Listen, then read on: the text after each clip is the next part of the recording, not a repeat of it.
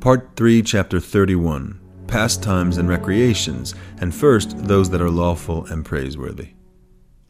It is sometimes necessary for us to relax both mind and body by some kind of recreation. As Cassian relates, when a hunter one day found St. John the Evangelist holding a partridge in his hand and stroking it by way of amusement, he asked how a man like him could spend time on so common and trivial a thing. St. John replied to him, why don't you always carry your bow taut? If it were always bent, I'm afraid it would lose its spring and be useless when I needed it, the hunter answered. To this the apostle replied, Don't be surprised then if I sometimes relax my close application and attention of mind a bit, and enjoy a little recreation, so that I may afterwards apply myself fervently to contemplation. It is undoubtedly a defect to be so strict, ill bred, uncouth, and austere as neither to take any recreation ourselves nor to allow it to others. To get out into the open air, be entertained by happy, friendly conversation, play the lute or some other musical instrument, sing to a musical accompaniment, and go hunting, are all such innocent forms of recreation that to use them properly all that is needed is the common prudence that gives due order, time, place, and measure to all things. Games in which gain serves as recompense for skill and bodily or mental activity, such as tennis, pall mall, charging the ring, chess, and backgammon, are by nature good and licit forms of recreation. We need only to provide against going to extremes as to the time spent on them or the amount played for. If we spend too much time on them, they are no longer amusements, but tasks in which neither mind nor body is refreshed, but rather stupefied and worn out. To play tennis for a long time does not refresh the body, but tires it out. If the stakes played for are too high, the player's emotions get out of control. Moreover, it is unjust to gamble so much money on skill and labor, so unimportant and useless as that exercised in games of chance. Above all, Philothea, you must take particular care not to become absorbed in such amusements. No matter how innocent some kind of recreation may be, it is wrong to set heart and affections on it. I don't say that you must take no pleasure out of games of chance, since then it would not be a means of recreation. I do say that you must not fasten your affections on them, spend too much time on them, or be too eager for them. Part 3, Chapter 32 prohibited games. Games of dice, cards, and the like, in which winning depends principally on chance, are not only dangerous as recreations, just as dancing is, but are of their own simple nature bad and reprehensible. This is why they have been forbidden both by civil and ecclesiastical law. But, you will ask, what great harm can there be in them? Gain is not acquired at these games by reason, but by chance which often falls to one whose ability or industry deserves nothing.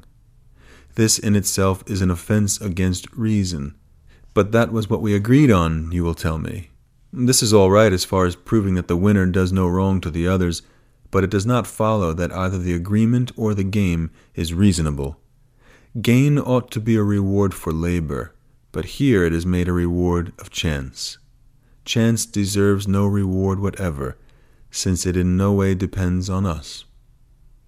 Moreover, although such games are called recreation and are designed for it, they are by no means such. Actually, they are strenuous occupations. Is it not an occupation to keep one's mind caught and bound by unremitting concentration and disturbed by constant worry, apprehension, and care?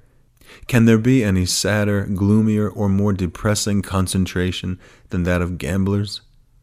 You must neither speak, laugh, nor cough while they are playing for fear of offending them. In fact, there is no pleasure in gambling except to win, and pleasure that comes solely from our companion's loss and pain is certainly evil. For these three reasons, gambling is forbidden. When the great king, St. Louis, heard that his brother, the Count of Anjou, and Monsieur Gautier de Nemours were gambling, he became very angry with them, got out of bed where he lay ill, staggered to their room, took the tables, dice, and some of the money, and threw them all out of the window and into the sea. A holy and chaste maiden, Sarah, says in reference to her own innocence, You know, O Lord, that I have never joined with them that play.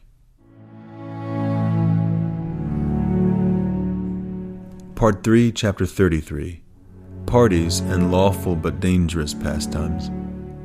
Balls and dances are forms of recreation that are in themselves morally indifferent, but because of the way in which they are conducted, lean very much towards evil and are consequently full of risk and danger.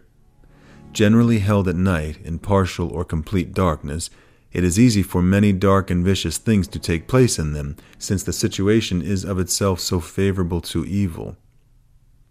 Since dancers stay up late at night, they lose the following morning, and hence an opportunity for serving God. In a word, it is always foolish to exchange day for night, light for darkness, and good works for wanton deeds. Everyone tries to see who will bring the most vanity to the ball, and vanity is so favorable to evil affections that dangerous and reprehensible acts of love easily occur at dances. For my part, Philothea, I have the same opinion of dances that a physician has of pumpkins and mushrooms. In his opinion, the best of them are good for nothing, and I claim that even the best dances are not much good. Nevertheless, if you must eat pumpkins, be sure that they are well prepared, if you must go to a ball on some occasion that you cannot very well avoid, see to it that you yourself dance properly. You will ask me how this is to be done, and I answer with modesty, dignity, and a good intention.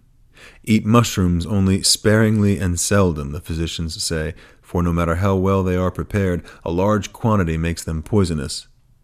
Dance only a little and very seldom, Philothea, since by doing otherwise you put yourself in danger of loving it.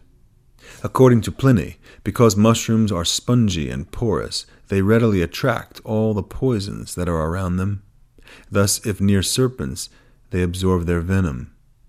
Balls, dancing, and other such nocturnal gatherings usually attract the vices and sins rife in such places, namely quarrels, envy, scoffing, and wanton love. Such affairs open up the bodily pores of those taking part in them, and they also open up the pores of the hearts they are thus exposed to the danger that a serpent will seize a favorable opportunity to breathe into their ears loose words, foolish deeds, or wanton acts, or that a basilisk will cast an impure look or wanton glance of love into their hearts, which, being thus opened, are easily caught and poisoned. Philothea, idle recreations are usually dangerous. They extinguish the spirit of devotion, weaken its powers, cool the fervor of charity, and arouse countless evil affections in the soul. This is why they must be used only with the greatest caution. Physicians say that after eating mushrooms we must drink good wine, and I say that after dancing we must turn to consideration of good and holy things to prevent the baneful effects that the empty pleasure taken in dancing might stamp on our minds.